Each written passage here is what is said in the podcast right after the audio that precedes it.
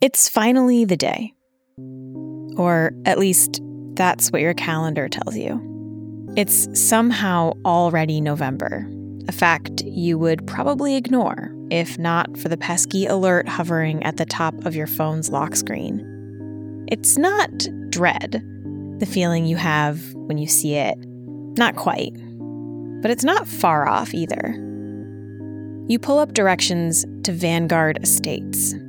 It's further than you expected, a little bit more remote than you realized. You feel a bit sheepish that you never even learned where this place is. Your sister, Imani, did all of the research and reported back to you. State of the art, clean, safe, expensive, but not as expensive as it could have been. Imani got him in early, some kind of pilot program that's apparently saving you a fortune. So you get in your car and drive, leaving the windows down and the radio off. It's cool outside, and the sky is a flat, uninspiring blue. The road winds, and it's pleasant in that vaguely autumnal way. The kind of drive that people try to capture with scented candles. You wonder if they're allowed to have candles at Vanguard Estates. Your father hates candles. You wonder which version of your father you'll meet when you get there the one who snarks about candles being a waste of wax that must make bees everywhere weep tiny tears, or the one who feels a little bit like a candle himself, like someone poured a layer of wax over his mind, a man who flickers in and out of reality. They probably aren't allowed to have candles, you decide, as you pull up a long and winding driveway. Too much of a fire risk.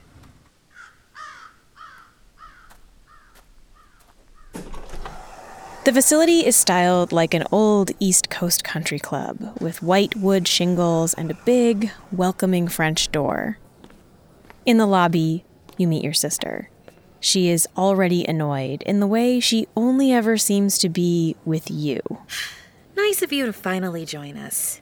You're only five minutes late. She's got her hand on your father's forearm, not quite steadying him, but not letting him go either. He looks older than you remember, more tired, but his eyes are clear, and he seems more exasperated than anything else, which is a good sign. You'd rather argue with him than watch him waft through the day. You greet him tentatively. Hi, Dad. Hello. How was the drive? Pretty. Reminded me of a candle. Oh, I hope you didn't bring me a candle as a housewarming gift. I would never. Good. Ready to go? She leads the way down a long hall towards your dad's unit. Every few steps, you pass another residence door. You can't help but look in when you pass the open ones.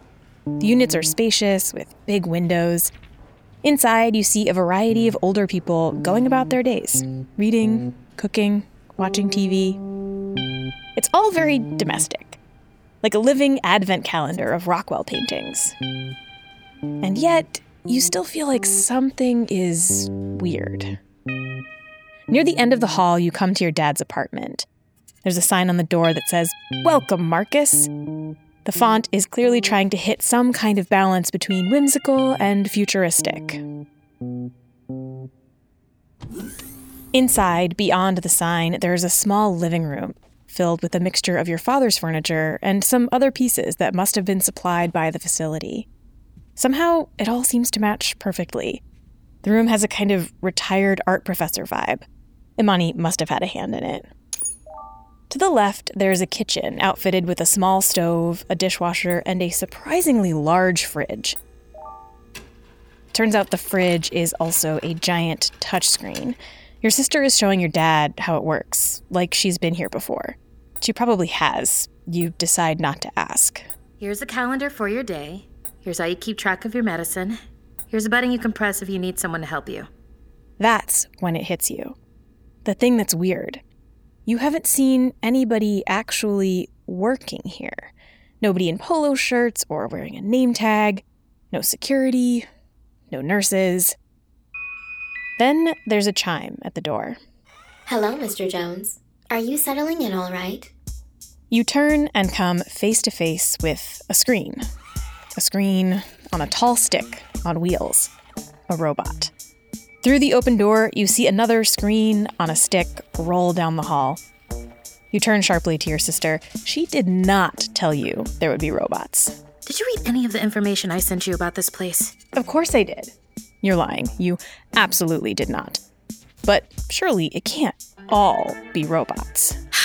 There's one human on call 24 7, but they live and work in a house down the road.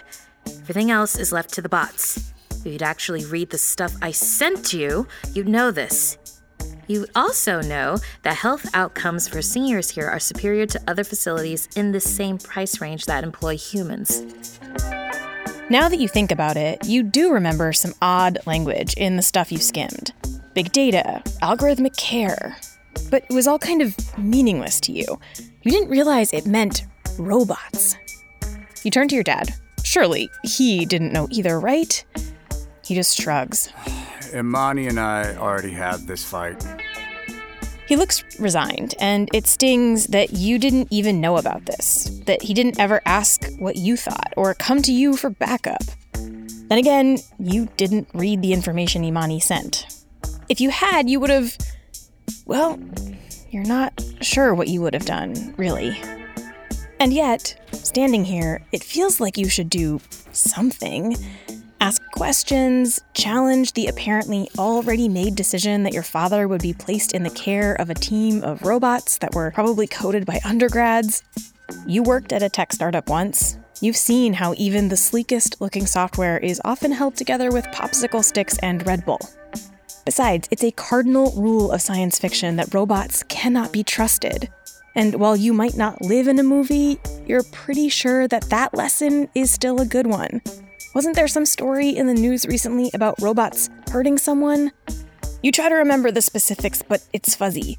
And you know that if your only argument hinges on the plot of the movie Ex Machina, you will not win. Pardon the interruption, but if you are all set here, I will need final signatures to complete Mr. Jones's check-in process. Imani might be the organized one, but you are the older sibling. And for some reason, Dad made you the official legal person for these decisions. Power of attorney, they called it. You think. You should probably know. Either way, you know you could throw a fit and pull the plug on this whole thing right now. The robot and your sister are standing there, waiting. So, what do you do?